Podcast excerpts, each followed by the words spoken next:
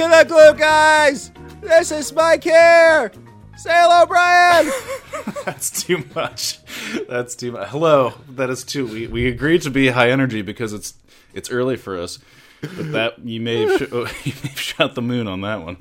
At BK Glue Guys on Twitter, netsdaily.com. Almighty baller, Brian. Wow. Quarter The of a way, are back. Quarter of a way into a nice coffee. This is Mike Smeltz here. Shirtless Uh, too. day old iced Shirtless coffee, too, my with friend. the with the sun beating off his chest. Um, pause. um, but yeah, we're fired up. What a win! Hey, are the Nets back or what? I missed the game last. No, um, the Nets are back, Brian. What a game! What a phenomenal, a beautiful culmination of everything the Nets have been building. Just I'll just say over the past few seasons, just like this this slog that they've been going through. There's some concept out there that the Nets have turned the corner. Uh, you know, I that is almost premature just because we don't know what's coming for the rest of the season. There's still another half of the season left, but Twitter, not only Nets Twitter but basketball Twitter writ large, was commenting positively, unanimously about the Nets. That game was one of the best games, most enjoyable games to watch that we've had over our what five years we've been doing this pod. Brian, the Nets are back. Let me ask you. Let me pose a uh, Skip Bayless Ian question to you. Oh please, yeah. Is this Treveon Graham's team?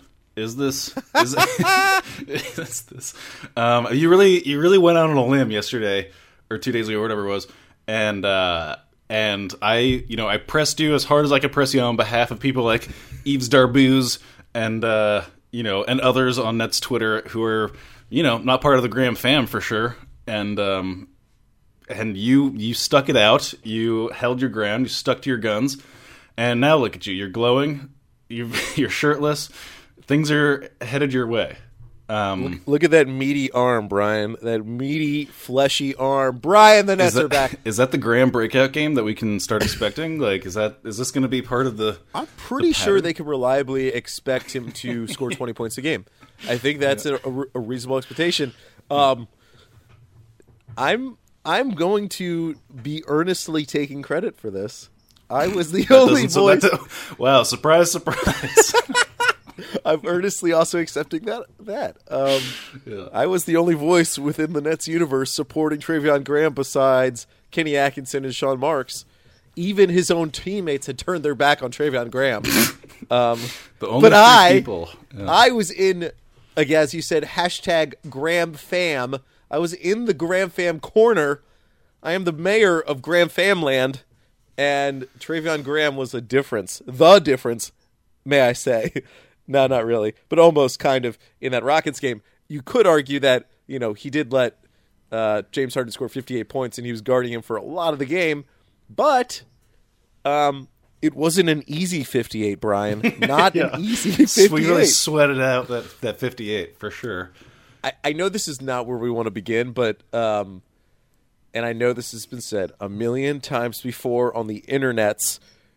It's not fun to watch James Harden, especially when he's playing against your team, Brian. Dude, I actually I had a sort of an epiphany when watching this, which is like you know, there's all those memes about James Harden ruining the game and so on and so forth, and when you're sort of on the fringe of the NBA, like your you know your emotional investment pretty far removed, like it's been for the last couple of years. Now that I'm watching these games with with a you know with a passion, with you know a goal towards getting that W, it is infuriating watching that dude. It is so I like if I had to if I were you know in the Western Conference playing that guy four times a year or, or in a playoff series with him, it would drive me berserk. He is so annoying to watch. Well, and what's good is that it does change in the playoffs. That like, so the refs that he play when he plays in like let's say a seven game series, whatever, best of four. That that sort of the way he plays basketball does change. It's different. He gets called differently in the playoffs.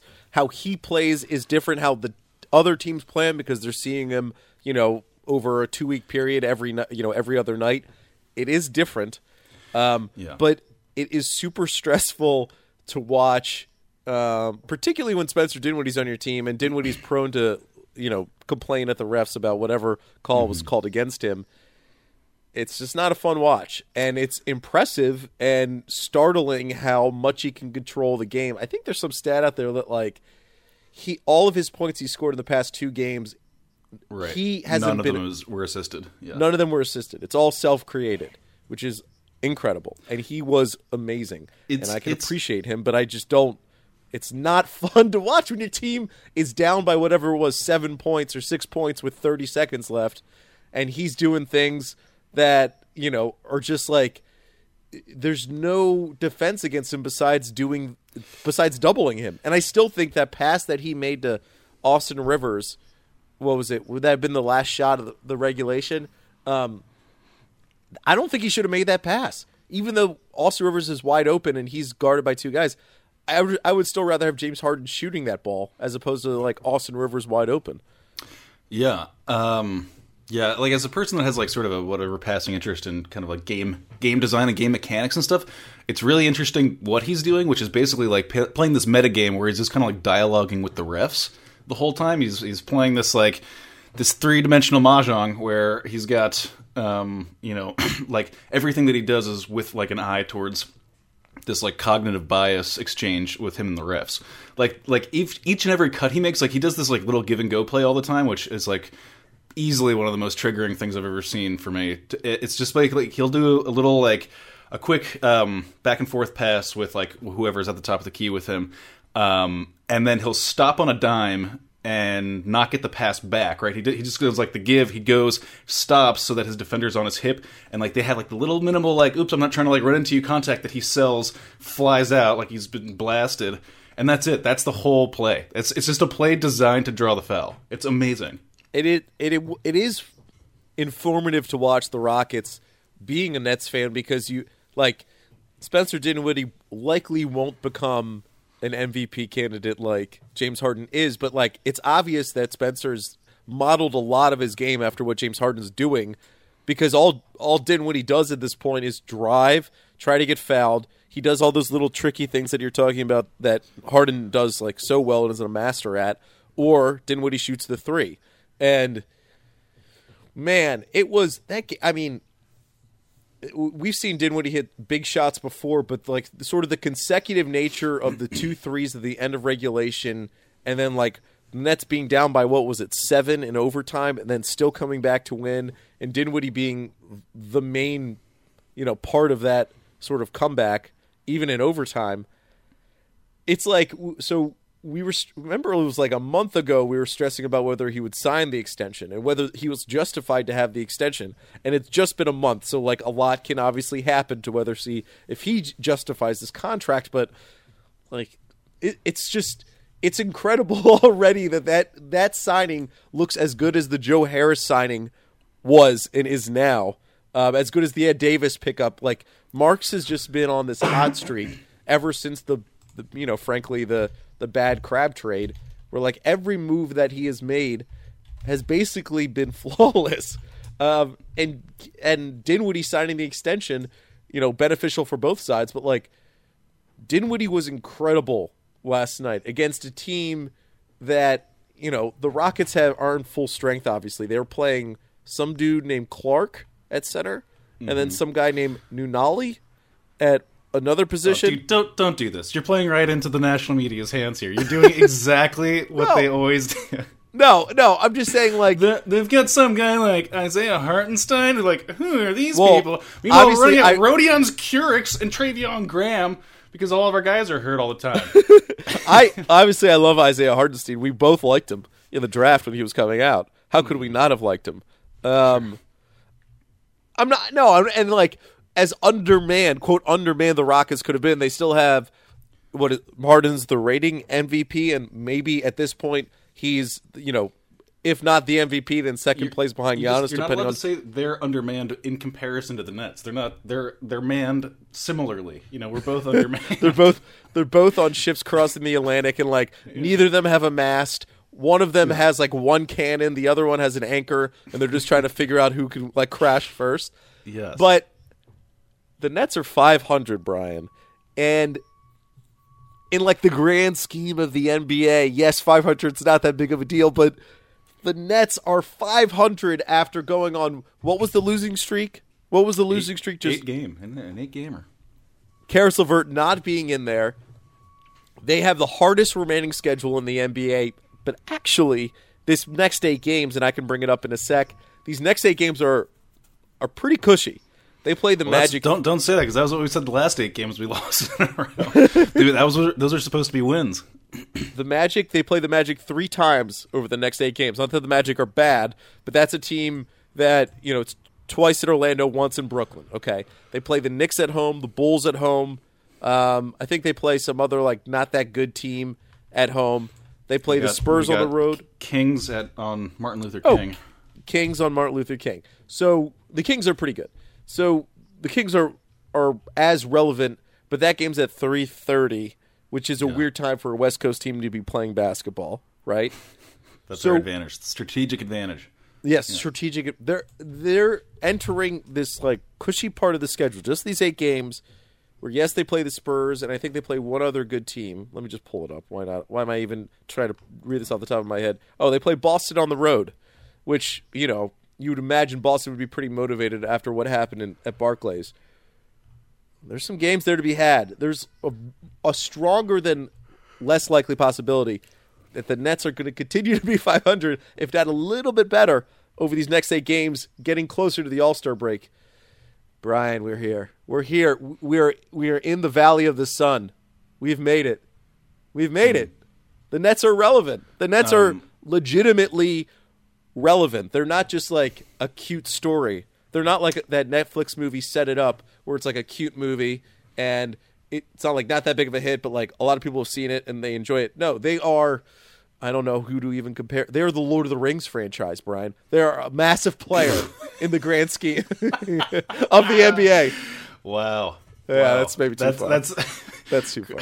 Smeltz truly does live in the year 2003. Um, the the uh, uh, I, I want to read an email um, Please. of a uh, mea culpa email. A lot of mea culpa being going on. A lot of golden crow being feasted on this morning, um, especially from your boy Tom Winter. You may remember uh, wrote in a scathing email about your boy Treveon Graham, and um, More and like wants Tom to say this. Loser. Am I right? Wants got him. I've never heard that before. That's Nailed good. him. Get the body bags, Tom. Um, so Tom writes, I would like to rescind this email, but thanks for reading it on the pod. My name really is Tom. Um, a classic email from from Tom. Winter. Um, but they're they're rescinding their um, their their Treveon Graham criticisms in droves now. So you've you've started something here, Smeltz. You've really started a trend. Um, and I'm, you know, obviously he's not going to score 20 points a game or whatever it was, but like, it it is extremely telling. One about what the Nets think about Treveon Graham that I think he got like the third most minutes last night.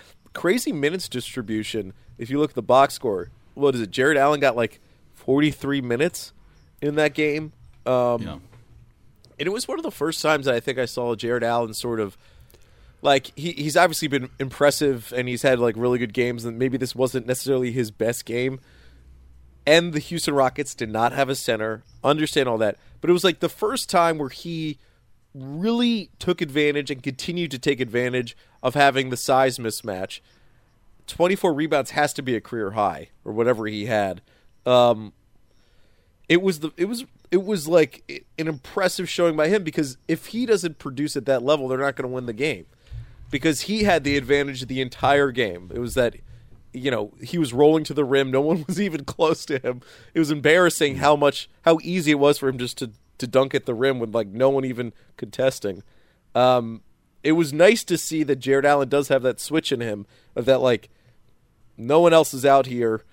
I'm just going to dominate in this game down low, and he played 43 minutes, which for a center is insane. Um, Treveon Graham, bro, seven for nine, 21 points. Love it. Five assists. Or no, five rebounds, zero assists. Um, what else stood out to you? What else? What? What else stood out to you throughout this game? What you just watched it back recently? Anything stand out overall? Um, no. I mean, I'm just, I'm just. Th- don't stop doing that. Why do you? What is that? Oh, sound? sorry. That, there's just it's not going to surprise you. There's spit on my screen, so I had to Oh wipe God! it off because I'm yelling you're, so you're much. foaming at the mouth. No, I got no other hot takes. I mean, yeah, I mean, as to your point, those those back the constant backdoor cutting is a thing of beauty. Um, I think we're you know we're just really locking in our you know as as I think it was like Zach Lowe and Bill Simmons often say like if you don't have a thing that you can say about this like about a team like you're they're a little bit lost. Like the narrative about this team is becoming very clear. We're this this like overachieving like you know dogged like, we're like you know Rocky Balboa style always beat up but like never say die. Um, and then also like in terms of just the X's and O's, completely bifurcating into just drives and just threes, like the most aggressive analytics based approach potentially in the NBA. Um, only a close comparison would be the Houston Rockets, who uh, defer mostly to the threes and less to the to the pounding of the paint that we do. Um, it's just like it's becoming clear what this team's going to be, you know, and it's so exciting to see that maturation process these days. Smeltz. and, and it's also like what was incredible about this game, and it's really, you know, I really do obviously hope that the Nets continue on this path because the bugaboo about the Nets this season was that they couldn't close out games. I mean, this is the most obvious thing in the world. They had what was it like four or five devastating losses, losses that they should not have had, and obviously now if if they could have had those games back, it, they would be like they would be contending against the Celtics and the Pacers for you know four five you know four three whatever in the standings. But hmm. this was a You, game. see, you saw Boston beat Toronto last night? Yeah, and did you see the Kyrie comments after the game? No. So, um, and Bill Simmons and Zach, so Zach Lowe came on Bill Simmons' podcast and they talked about this. Th- This not these comments specifically, but Kyrie had called out his younger teammates before, and Kyrie after the game apologized not only to his younger teammates for saying that publicly, but also apparently called LeBron to apol. Not apparently, he did. He called LeBron to apologize for how he, he acted in Cleveland. Saying that you know that as a young player he didn't hmm. understand sort of the pressure that it is to be like the man on a hmm. team. And he wanted to apologize to LeBron about that which one it's incredible that he brought up that he called LeBron. So I don't want to like I don't want to blast him at all really about doing that because like by publicly saying that I appreciate that honesty but it is mm-hmm. funny how he brings that up and then he says, you know, he apologized to his own teammates for saying things publicly because what he Kyrie said he's like, you know, I've been on teams where things have been said publicly and it's not the best way to get the most out of the group. What he's saying there is that he is LeBron is saying things had said things publicly in Cleveland and he's essentially criticizing LeBron for how he acted in Cleveland, but yet also apologized LeBron to LeBron for the way Kyrie acted in Cleveland. And he's also sort of like he's apologizing enough and blaming enough to where it looks like, you know, he looks good from all sides. He's explaining why he did certain things from all sides, and but he took the blame. So I appreciate that. Um, there was an interesting storyline that was about to develop before he started apologizing to his teammates was that maybe Kyrie is in play as a free agent and that maybe Boston isn't the place that he definitely 100% wants to be because obviously he said before the season began he said like in a meeting of season ticket holders in Boston that I'm going to be back next season. Next season meaning 2019 2020 meaning that he's going to sign with the team. Now because Boston, there's like an uneasiness. The team hasn't really figured itself out. Uh, Kyrie has again publicly called out his teammates, and there had seemed to be some like weird feelings between the rest of the team. That maybe Kyrie is back in play as a free agent, which of course matters very much to the Nets because, well, they don't really need a point guard at this point. But if you can get Kyrie Irving, you probably want to get Kyrie Irving, especially if it's interest in coming to the Nets. I don't know, man. He's he's li- he's kind of living a sloppy life for me right now. This he's like it's a little chaotic with Kyrie these days. Isn't that weird? That we're don't you? I feel this legitimately. Okay, that the Nets are now the vibes are so good that Nets fans can almost justifiably say, you know, we don't need Kyrie Irving or Jimmy Butler. Yeah. We don't need I him. mean, in the world of like, if okay, if we're gonna say like the the Jimmy Butler Kyrie thing is a package and the Kevin Durant thing is its own, like I immediately want like Kevin Durant over those two guys. Like, 100%. Oh, for sure. But I think if you if you got Kyrie, that would actually get you Kevin Durant. Like I I think so. yeah, I thought, and- I thought I thought it was like him and Jimmy Butler were like trying to pull the strings together to to, to play in the same team. the the one guy that like Kevin Durant praises the most in the NBA that aren't his teammates is Kyrie Irving. He continually talks about how amazing of a player Kyrie is. He puts it up puts Kyrie's skill level up there with like the greatest players of all time. And he talks about it all the time. And I'm pretty sure they're they're friendly. Um, if the Nets could acquire Kyrie Irving, that may, I, that would make the Nets much more attractive for Kevin Durant. now, if you can't get both, you'd have to you'd have to trade Allen Crabbe and maybe even Joe Harris. Like you'd have to because Allen Crabbe itself, I don't think gives you enough cap space uh, to do it. Maybe it does, but you would need to like make some moves to then fit both in. In reality, is that going to happen? No. I'm trying not to get ahead of myself, but since we spoke about the uh, Dinwiddie um, Durant thing, I saw two more articles from like one from Sports Illustrated uh, that was like a video and another one I forget that were like you know hey like forget about the Knicks, how about the Nets for Kevin Durant? Just I'm beginning to see the media rumblings about you know laying the groundwork for something like this happening for for us invariably to get our hearts broken and him end up in the Knicks. Um, but like the that's the, it's an important moment where the media narrative starts to be like, oh, this is a, a like the, the educated take is why not look at Brooklyn? Um, Well, yeah, and so if you look at the NBA standings, which I'm, I'm continually tracking to obviously see where the Nets are uh, within that, and like I think there's Isn't that fun? It's the first time in so long that I've had to do that. It's so good. I, I feel like I'm catching up with the league again. well, and there's no tension. That's the thing about it now is that now that they're 500 and the East is the East like middle to bottom is not that good. The Nets are the best team of the middle to bottom, at least right now in the season. Like when they were like kind of like floating between, they had like three losses below 500, and that was yeah. There's some tension there, but like I'm looking at them now. They have two more wins than the Miami Heat. The Nets are 23 and 23. They're in the sixth seed. At one point, ESPN for some reason had them in the seventh seed. When my like they're both 500, but the Nets have more wins. They have two more wins, so they are they are the sixth seed. That's how it would work right now. Mm-hmm. There's just no tension. I don't. I mean, it's not a lock. Is it? Well, I'll ask you. Percent chance is it a lock that they're going to make the playoffs? What are your feelings? Like, do you feel like, yeah, they're probably going to make the playoffs? What are you thinking? I feel pretty confident at this point. Um, I'm also wondering, like, why is it that they've played three more games than everybody? Like, I feel like how. Anyways, um, yeah, I don't know. It's just like there's. I mean, obviously, like just like the positivity juju, but also like sort of the identity about this team. Uh, It's just like they have such a clear goal for doing it. Like, it's the most motivated of those kind of crummy teams. Like everybody else is sort of like, "Uh, I guess we'll do it, you know. Um, whereas the Nets, whereas the Nets are like all about it, you know. Um, and yeah, I, Well, it feels like for a variety of reasons that that's the case. Go ahead. and it comes from the players. So like the Pistons really want to make the playoffs, but and I, I think and Blake Griffin's been playing really well this season, but like Reggie Jackson's weird and Andre Drummond's weird, and th- that whole team is kind of a mess. The Hornets have all these terrible contracts, and they're all veterans, so I'm, like I'm sure they're all motivated, but I imagine they're they're disappointed in their own season. The Heat is just a completely strange team. They play really hard. They've been devastated by injuries from their point guard position.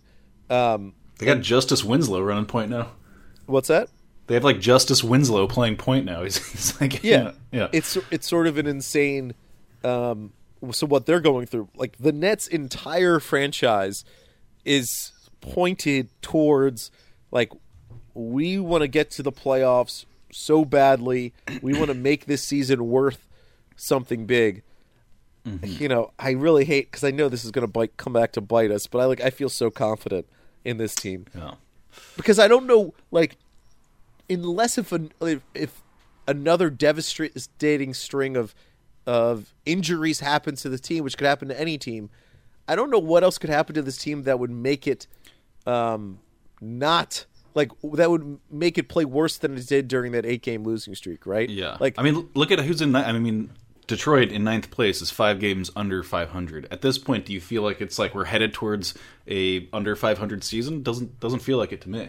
well, and even if it's like it could be like forty and forty two, right? Or Right. like, Yeah. I mean, cl- like uh, significantly below 500, I should say. Right. And I think basically, you know, I forget I, I had the stat earlier in the season, but like it's something like to just be the eighth seed in the East over the past ten years, you needed to basically win thirty eight games, 38 and a half, something like that, which obviously is below five hundred. So and this season it's not going to be any different. I mean, the Hornets are 20 and 23 in the 8th seed. And again, the, what could happen I mean, even if like Dinwiddie or D'Angelo Russell get hurt for some amount of time, LeVert is going to be coming back, and they actually have Shabazz Napier who played pretty well in this Houston game uh, last night. Mm-hmm. So I just there's this team is so deep now. Now what will happen? I don't want to put a damper on things. Is that the Nets are the best example of like a team built for the regular season because of the depth. Once they get to the playoffs, it's going to be different the way they're going to play. Yeah, well, nobody cares about actually doing anything in the playoffs. No, That's the thing. No. Who cares? Want, yeah. Who cares? Just getting there, just getting there and playing. If we can steal two games off of like you know Indiana or Milwaukee or something, that's that's a win. Let's you know? do this. Let's promise our listeners that in in February, the first pot of February, whenever that is, it'll probably be around the trade deadline. Yeah, it is. Um, we will do which of the top teams do you most want to see in a playoff series and which do you least want to see? Because that's becoming a question, Brian. It's mm like because not that the Nets have a sh- really necessarily a shot against Milwaukee or Toronto, maybe not the Pacers, but I, well, we'll just have to start thinking about that possibility.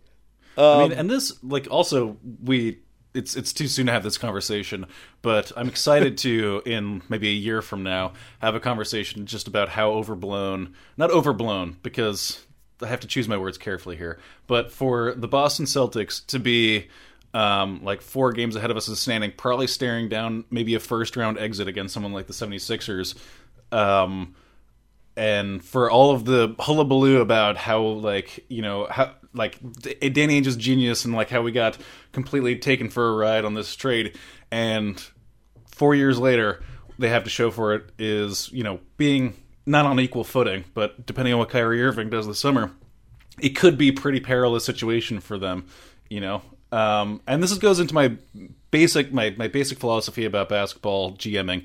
You can only really be bad for four years. It, it's hard to stay bad, even if you cough up all of your picks in the way that we did. It's hard to stay bad, like unless you continue to make those problems over and over again. Well, I've been waiting to unveil this premonition that a friend of mine had, and I think now is the moment because it's all sort of coming together, this perfect storm. I was at my friend's birthday party in Cape Cod in the summer, okay? It's a big party. Her family has like three different people in her family have a birthday at the same time in the summer. They have a band come out. It's a big affair, okay? My friend's sister's boyfriend is a massive Celtics fan big NBA guy.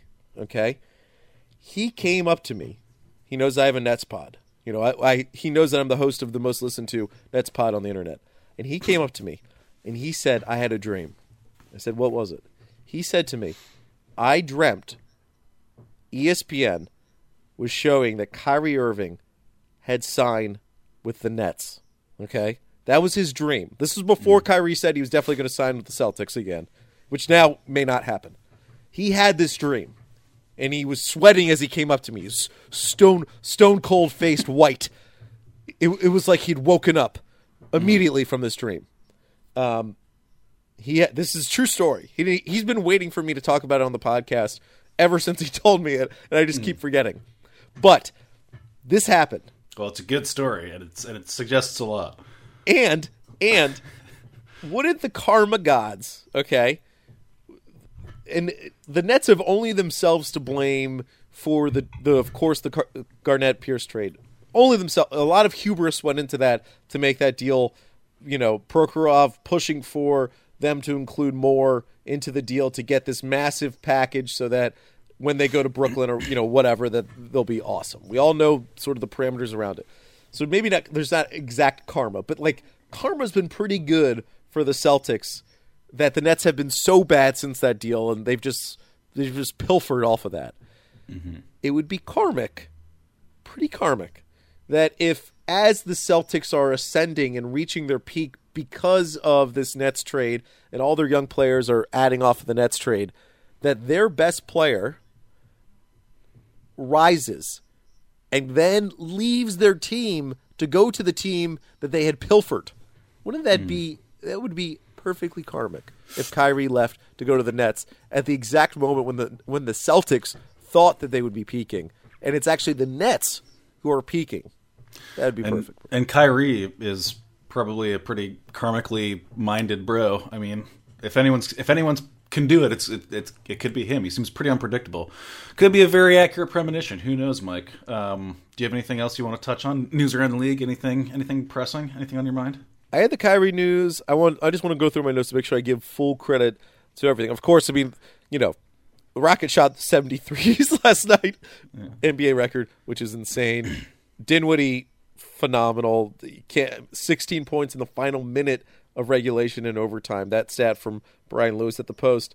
Um, just watching that game again, like I felt like they had no chance. I mean, they were down by what was it? I have it right here. They were down by, by like seven. Yeah. Okay. Well, they they were down by thirteen with four minutes left. They're down by six right. with twenty eight seconds left. They were down by seven in overtime. There were like all these moments in the game when the Nets were up by what was it like 15 in the first quarter at one point, and they were hitting everything, and then it went even. The Rockets went up. The Rockets went up by even more, and then the Nets furiously came back. Um, can't make a big enough deal about just like the span of time over the past what is it 45 days how different the Nets have gone from being a team that blows these games to then going on the road against the MVP, a hot team, and then winning you know, it's it's awesome. It's hmm. just there's what's that's the analysis, right? Nice, it's awesome. Nice. I think we should leave it there. All right. So nice, nice part of the schedule coming up. A lot of winnable games. Three games against the Magic. They play the Kings, the Knicks, Bulls at home. Road for Boston and the Spurs. Obviously, those are tough games. Mike, we might be going to this Kings game. Keep your keep your eye on my on the texts. Oh, and we did get invited to sit at least by one of the members of the Brooklyn Brigade. We got invited to sit with them in a game, which we may have to do um, a- as this continues. On Twitter? When did that happen? Um, it happened before the Rockets game. I, I was tweeting at someone because they had heard obviously our, our love for them. Mm-hmm. Um, but yes. Oh, and I didn't mention off the top. This is an emergency pod. Forgot. I'm sorry. Emergency pod. Um, that's it, Brian. Great takes, Mike. You did it again. Thanks for having me on. Great to talk to you. All right. Take care. Bye bye. Shabbat shalom. Yeah, boy.